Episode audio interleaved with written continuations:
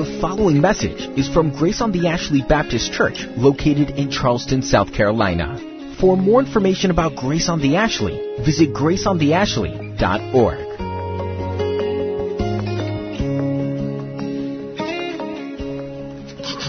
Pastor Greg has referred to this before.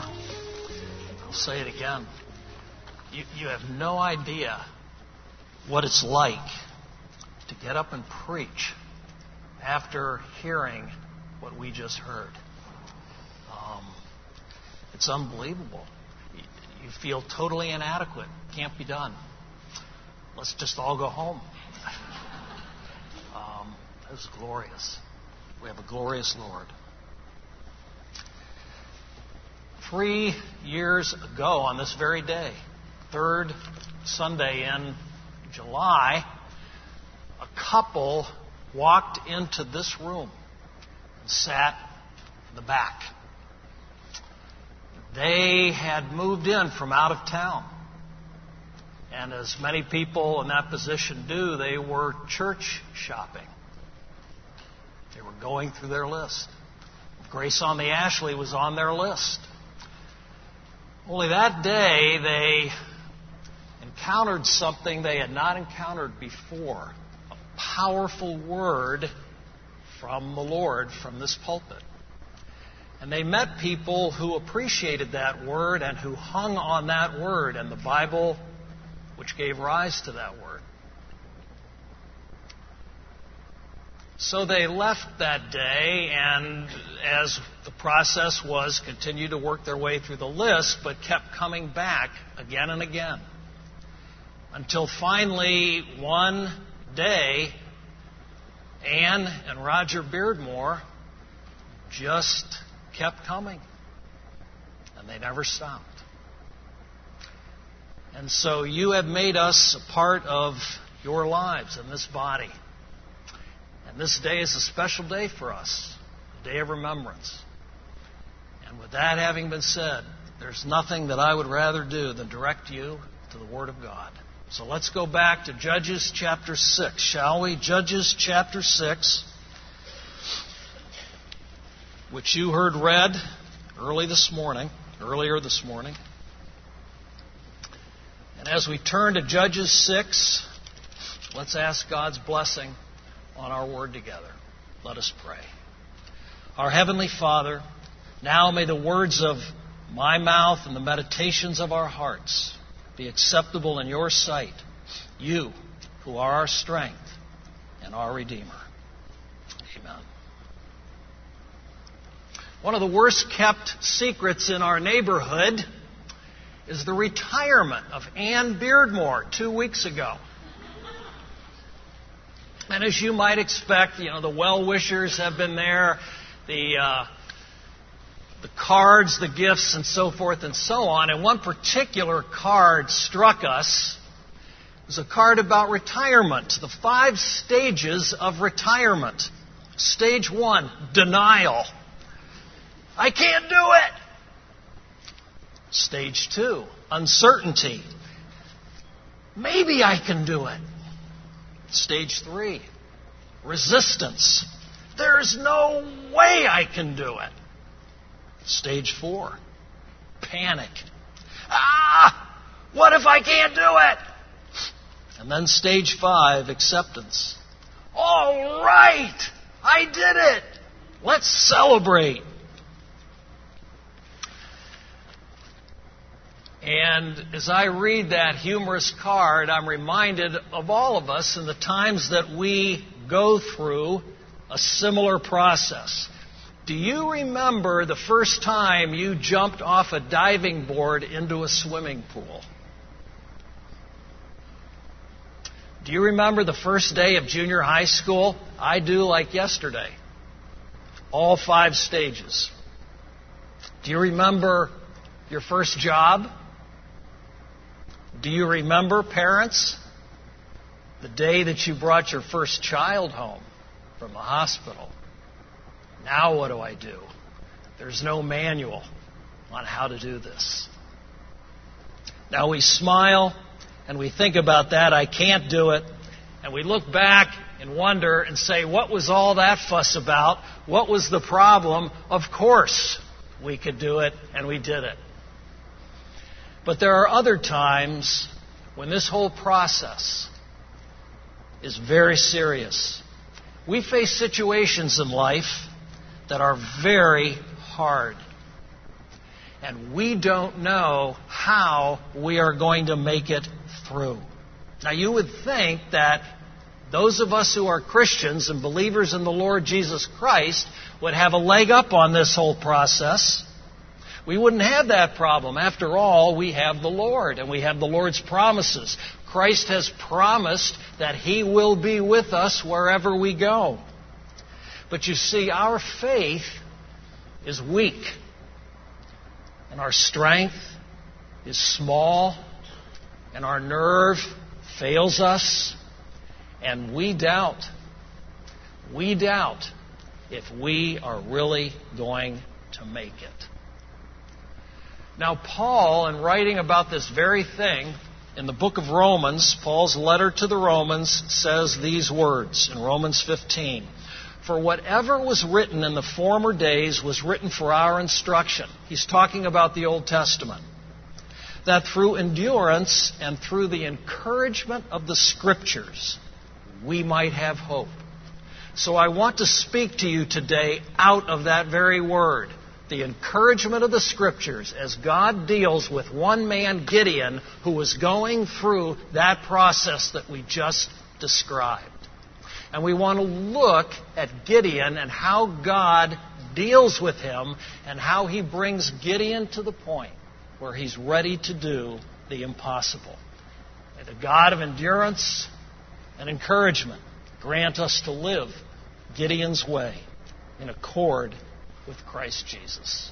Turn now in Judges chapter 6, where we want to see first this morning Gideon's position. Gideon's position in verses 1 through 6. Now, what do we find Gideon doing? When the scene opens here, 1200 BC or so, Gideon of the tribe of Manasseh living in what is would be northwest Israel, what do we find Gideon doing? We find him hiding. Isn't that right? Gideon's hiding. Well, he's hiding from what? He's hiding from the Midianites. Now, who were the Midianites? The Midianites were a marauding band of Arabs. They were a marauding, well, a marauding horde. Tens of thousands of men, women, and children coming from what is today northwest Arabia. And they would come into Israel and literally devour everything. They would take everything that wasn't nailed down. They would eat the food. They would steal the property. They would use up all the resources. And they wouldn't leave until they were done.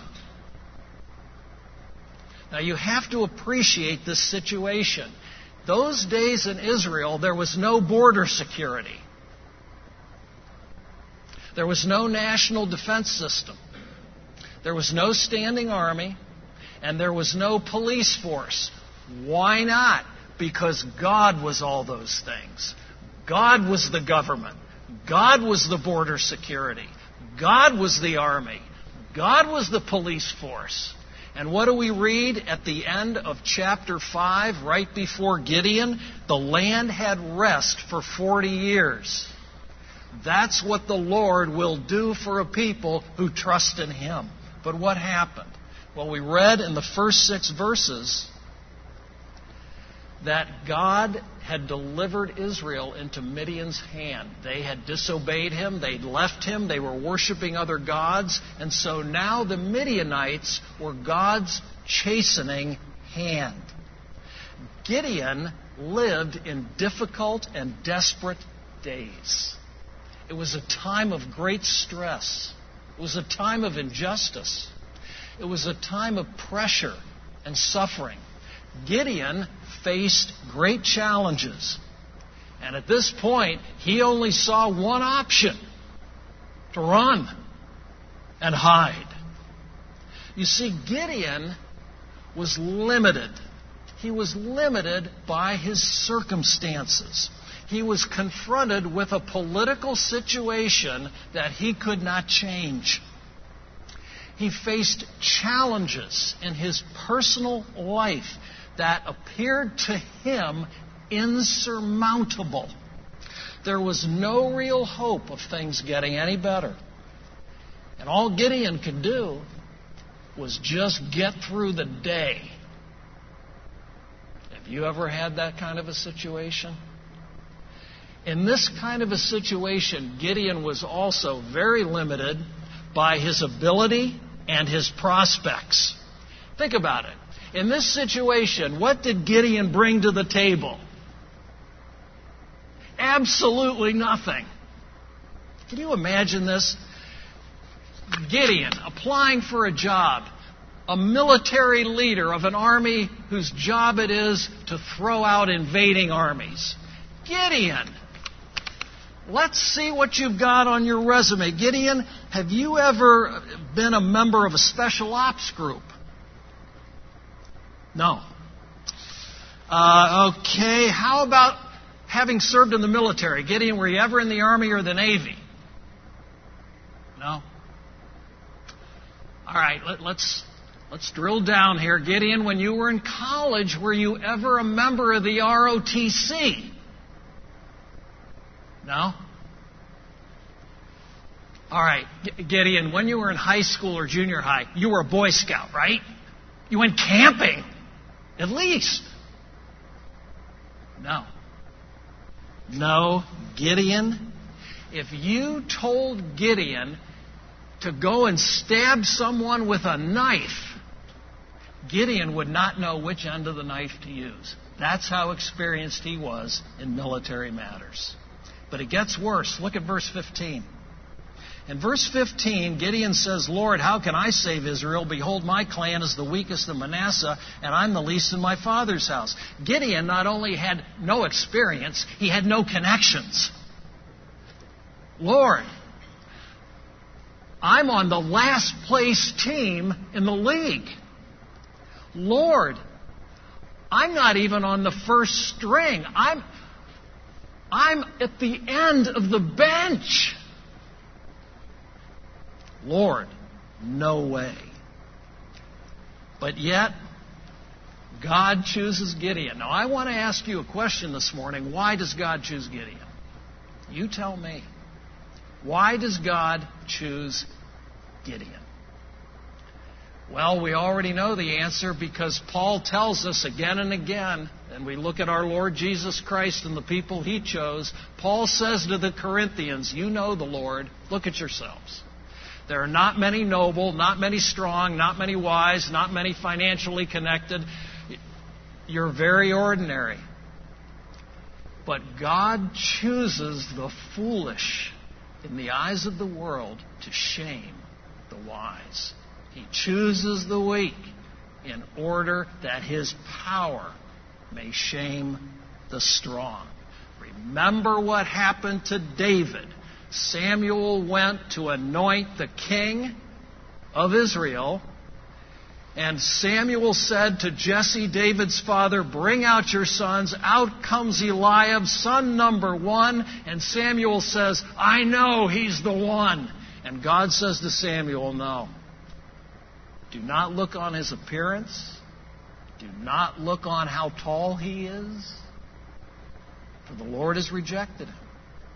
The Lord does not see as man sees. Man looks on the outward appearance, the resume. The Lord looks on the heart. Who are your Midianites today? What are your challenges? Where has God put you? What is your position this morning? When God comes to you this morning, where does He find you? You see, living the Christian life isn't always easy. We face difficult times and we struggle. And at times we surrender to defeat, we hide, we lack the strength to continue, we lack the faith to overcome. We know what it is to be stuck and paralyzed by fear or discouragement. But the great message of this passage is this that if God is for us, who can be against us? In all these things, we are more than conquerors through Him who loved us. Now, when God finds Gideon in this position, in verses 7 through 12, we see God's visitation. God encounters Gideon in verses 7 through 12. You will notice that God takes the initiative. God comes to Gideon. And you'll notice here that it is God Himself who comes to Gideon. We read in verse 11, Now the angel of the Lord came. Now, who is the angel of the Lord? The angel of the Lord is the pre incarnate Jesus Christ. It is the Lord Himself. And we see the second member of the Trinity, the Son of God, coming again and again in the Old Testament, came to Abraham in this way, as the angel of the Lord. And Gideon does not recognize him as such until later, but it is the Lord. For instance, look at verse 14, where we read, And the Lord turned to him. Yes, it's the Lord, Jehovah, Jehovah God. Look at verse 22. Gideon then Gideon perceived that he was the angel of the Lord, and Gideon said, Alas, O Lord God, for now I have seen the angel of the Lord face to face. The angel of the Lord and the Lord God are the same. The Lord comes to Gideon. You'll notice that God responds to the cries of his people. Back to uh, verses 7 and 8. When the people of Israel cried out to the Lord on account of the Midianites, the Lord sent. The Lord responds when we cry to God, whatever our situation, He always responds in mercy and in love toward us. Now you'll notice how He responds. He responds by telling us the truth. And then he begins to move behind the scenes in order to help us. How does God respond? Verses 7 through 10. First, with a general message to all of Israel. You see the general message. Through the prophet. He sends a prophet first. He doesn't send a deliverer first. He sends a prophet first. He sends a preacher to say, This is what I have to say to you. This is why you're in this mess. And what God does is put the whole national situation in its proper theological context. Now, you will notice that he did not consult the media.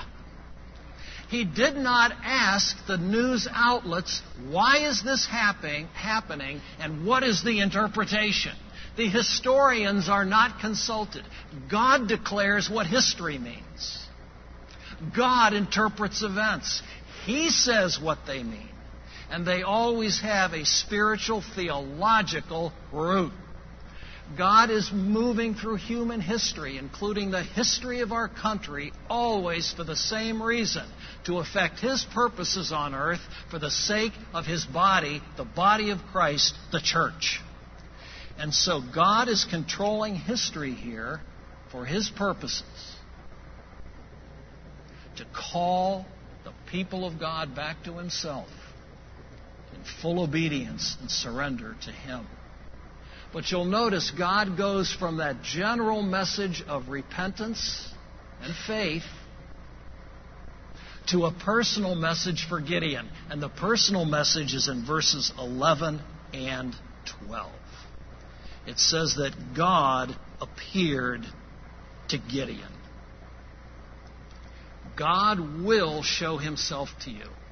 Whatever your situation is, when you cry out to him, God will show himself to you in an undeniable way, and I say that on the authority of Scripture. Now, Gideon didn't notice it was the Lord at first, and we don't notice it's the Lord either, oftentimes because God comes to us often through other people. But finally, Gideon gets the picture. In verse 22, as we read earlier, Gideon finally perceives this is God talking to me.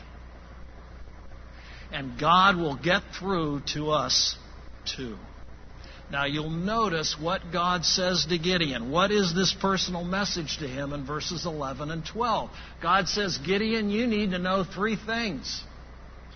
First, I'm here. Now remember what Gideon said? Where's the Lord? Gideon, I'm here. Always been here, never left. I'm here. Second message I say who you are, not you. Now you've got to appreciate the humor here. Is there humor in the Bible? Look at verse 12. And the angel of the Lord appeared to him and said to him, The Lord is with you. Point one. I'm here, Gideon. Point two. O mighty warrior. O mighty man of valor. Really? Where? What man of valor? Gideon's hiding in the winepress. What is God saying? Gideon, I say who you are, not you. Gideon thought he knew who he was, but he was wrong. Do you know why Gideon was wrong? Because he was looking in the wrong place. Do you know where Gideon was looking to find out who he was? He was looking in the mirror. That's the wrong place to find out who we are. He was looking at himself. He was looking at his abilities, his resume. He was looking and listening to what other people said about him. Wrong place. Well, then, why did God call him Almighty Warrior? Because God knew what he was going to do with Gideon. He saw the potential that he was going to build into Gideon. And on the basis of that, God called him what he, God, would make of Gideon. And now Gideon needed to know it too, and he needed to believe it. Now you remember, God is always doing this. What did Jesus say to Simon? Simon, you're no longer called Simon. I decide what your name is. Your name is Peter. Why? Because you're going to be my rock. You're going to be a rock. And you need to start thinking like you're my rock. You're not Simon the fisherman anymore. You're my rock. Saul of Tarsus, no longer Saul of Tarsus. Now it's the Apostle Paul. And God does that with you and me and every single person he calls to himself. I ask you this morning do you know who you really are? If you are in Christ, you are a new creation. Behold, the old is past and the new has come. How did Paul say it in Galatians 2? It is no longer I, Saul of Tarsus, who live, but Christ who lives through me. And the life I live now is not like the life I lived before. The life I live now is lived through faith in the Son of God, who loved me and gave himself for me. The purpose of much of the New Testament is to get us to see who we are in Jesus Christ. One of the biggest lies that we tell ourselves is that God only uses special people with special gifts and special qualifications. Wrong. We are in Christ. If we have believed on Him, we are the children of God. We have been adopted into His family. We are God's project now. We are His masterpiece. Paul says we have been chosen in Him to be His workmanship, to do the works that He has laid out for us from all of eternity. We are citizens in His kingdom. We belong to Him. And we have all we need in the Lord Jesus Christ. Now, does God get through to Gideon? What would you do at this point? Well, let's look at Gideon's response. Point number three Gideon's hesitation. Verse 13 and verse 15. Gideon does not respond by saying, Yes! Let's do it, Lord! Gideon does what we do. He, he, starts to put up the barriers. He starts to put up the objections. No, no, no, no, no, no, no. And Gideon becomes his own worst enemy. Does this remind you of anybody? It reminds me of me. It, it, it, it's Gideon who keeps himself stuck. Gideon needs to be liberated from himself. Now, notice the barriers that he puts up. First, barrier number one theology. Theological doubts. Look at verse 13.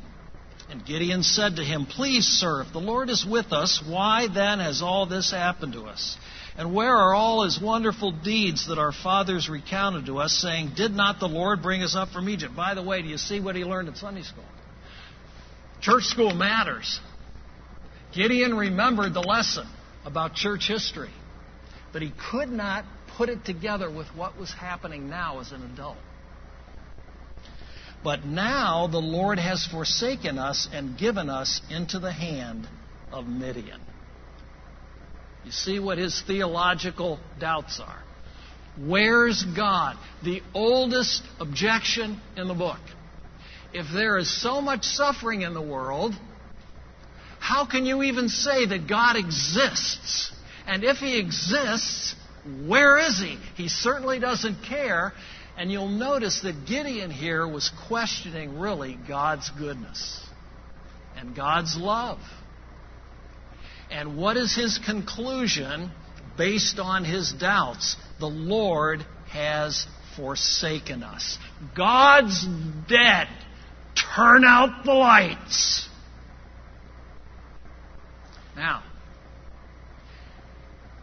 those questions and doubts are nonsense. They're ridiculous. I mean, you tell me, why is that ridiculous? Well, number one, Gideon's saying, Sir, where's the Lord? And the Lord's standing right in front of him. I mean, how ridiculous can this get? But it's ridiculous for a second reason. Gideon himself is proof against his own doubts. If God didn't exist, Gideon, how did you ever get here? How did you come to this place? Not only that, Gideon, you just said that you believe that he has done a lot of wonderful deeds in the past. He's a God of history. Gideon, your own words answer your doubts. Dude, you're your best preacher. It's crazy. Gideon himself is an answer to his own doubts, and so are we. When we start doubting God's goodness and God's love to us, has God left me? Has, has He turned His back on me? I ask you, look in the mirror. And my question to you is, why are you still breathing? If God was against you, you'd be dead already. You'd be in hell already.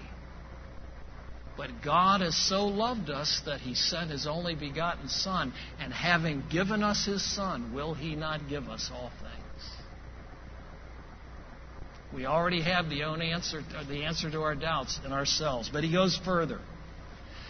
God Himself has just answered Gideon's doubts with a sermon. Look at verses 7 through, 12, 7 through 10 he explains to Gideon exactly why this is happening. No, the Lord hasn't forsaken you. He is in this chastisement. He is in this suffering. He is in this difficulty to use it to bring you, Gideon, and to bring Israel back to Him. God has just explained all the theology that Gideon needs sometimes I would encourage you to reflect on how you hold yourselves back by your own doubts, your own questionings, our own complaints. We do it to ourselves. But you see, the beauty of this passage is that Gideon does exactly the right thing with his doubts. He takes them to the Lord. Only the Lord can resolve our doubts, and He does it through His Word applied by the Spirit. Gideon saves the day by taking his doubts to the Lord. And that is how we resolve them. There, there's faith mixed with his doubt. Lord, I believe, help my unbelief. But Gideon gets it done. But then there's a second barrier that he puts up. We referred to this earlier, and that is a personal barrier. Verse 15. You see, Gideon here is focusing on himself. He's focusing on what others say about him, what relatives say, and what I say about myself. And into this, God speaks four things. And there are four things that you and I need to remember when it comes down to this. We look ourselves in the mirror and we say, I can't do it. Number one, what does God speak? He says, Gideon, I know who you are. God knows exactly who we are. He created us. He knows all about us because He made us, and He knows all about our shortcomings. Number two, Gideon, I know what you are. God knows who we are and what we are. What are we? We're sinners. Sinners deserving judgment, but sinners saved by grace. We're in need of grace. Three, God knows who you are and what you are in relation to Him. God does not see us as integers or separate entities. He sees Roger Beardmore in Christ. He sees Bill. He sees Mary in Christ.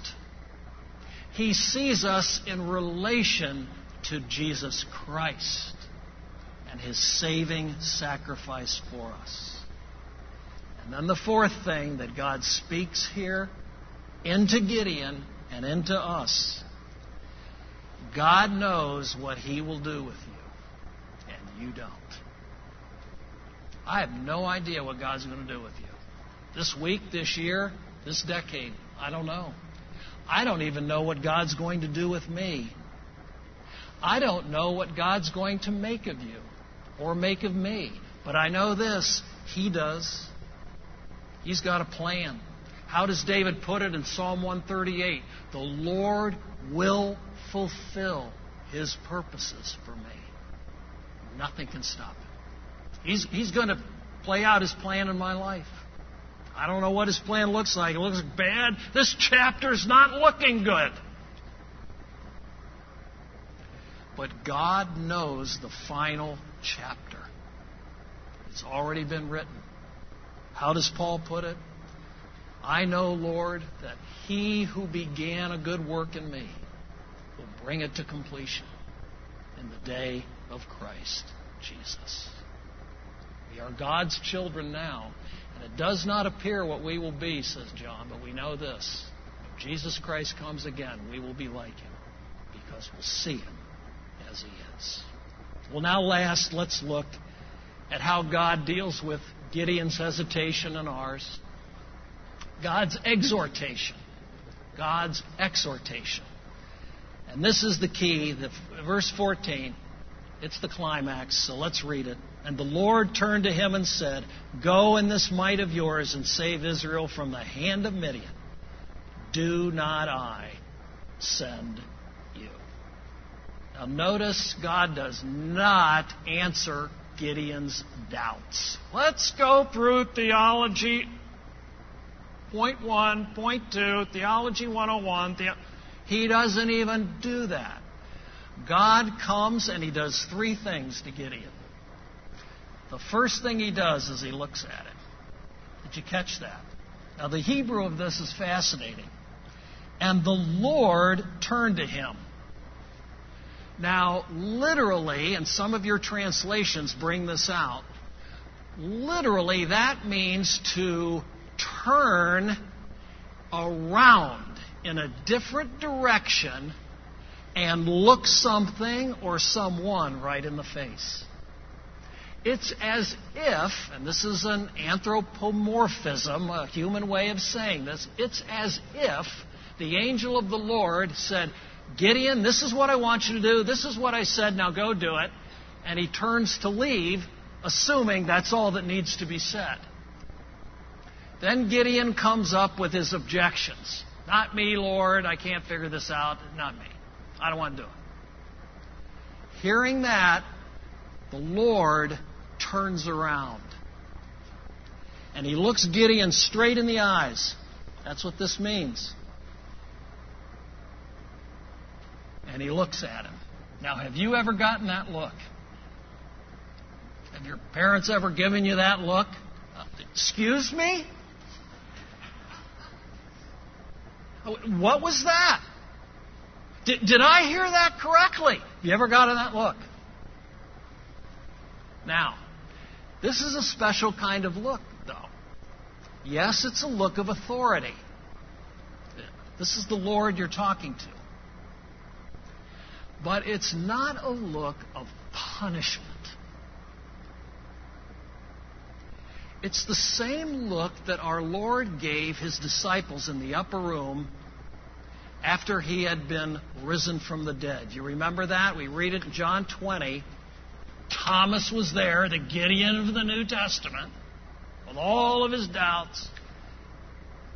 And Christ comes into the room, and we read that he looked at them, and they saw the Lord. He looked at them, and he said, Here are my hands, feel my side. And we read that when they saw the Lord that way, a peace came over them. And they were never the same again. It is the same look that Peter and John gave the cripple at the gate beautiful in Acts chapter 3. You remember that man? He laid there for many years uh, looking for alms from people who came through the temple doors at the gate beautiful. Peter and John walking through, the man looks at them as if to say, Please give me alms. And we read they turn around and they gaze directly at him. And they said, Look at us. Look at us. Silver and gold have we none, but in the name of Jesus Christ, do the impossible. Get up and walk. It's the same look. It's a look of love, mercy, peace, and power. God looks at Gideon again and he looks strength right into. He looks peace right into him. He looks comfort and encouragement and power right into him. What a look! What a look! And Gideon was never the same again. Then he commands Gideon, verse 14. Okay, you've given me the look. All right. What should I do? Command number one go. But how will I do it? In the strength that you have, in this might of yours. Very interesting expression. On the surface, it appears, well, Gideon gets some self confidence. You've got everything you need right, right between your ears. No. God is saying, go in the strength that I have just given you by that look and by that word. The strength that you now have, which has now become your strength, take that. Take the strength that I've given you now.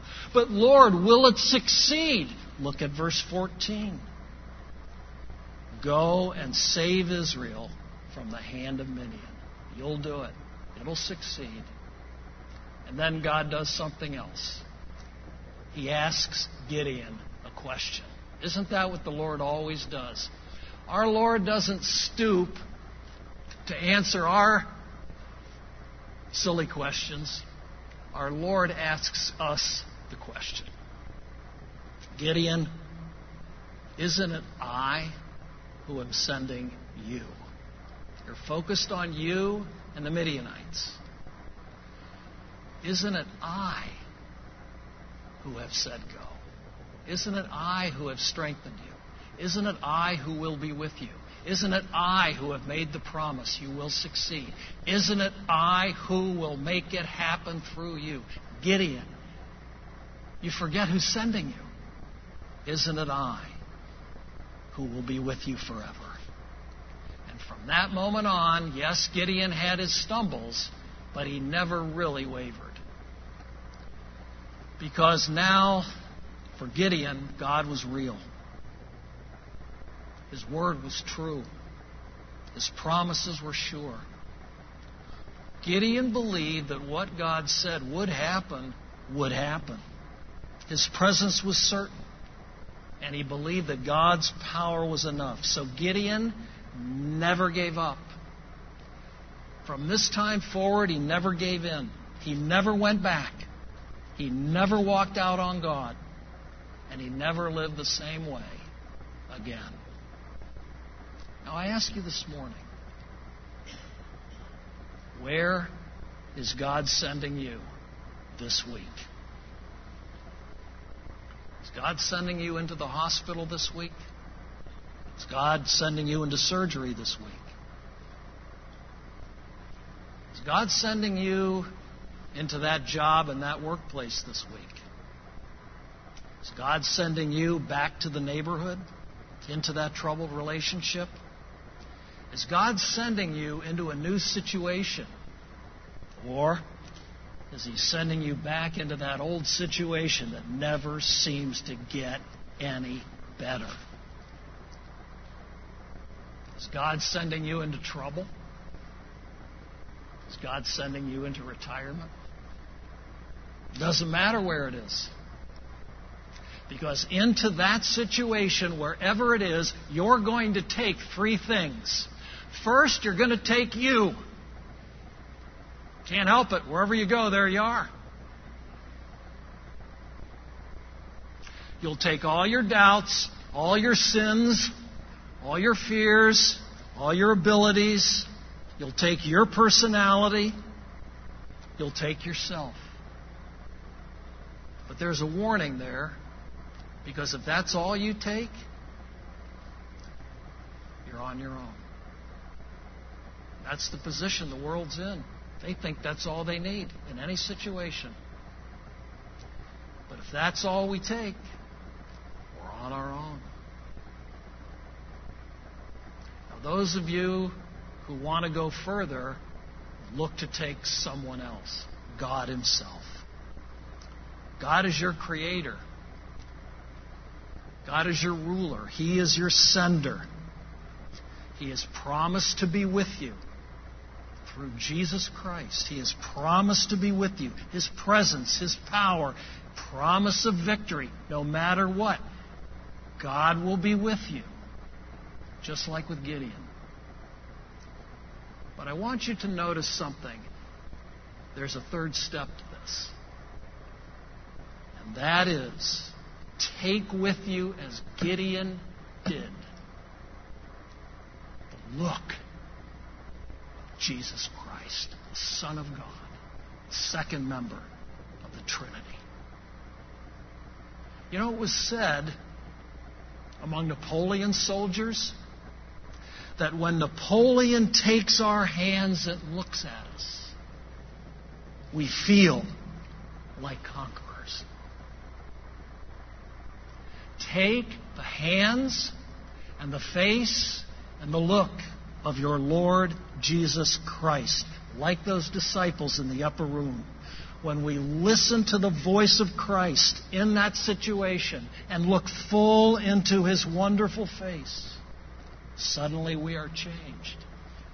And his strength and love will become the most important things to you on earth.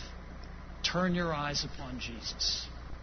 look full in his wonderful face, and the things of earth will go strangely dim.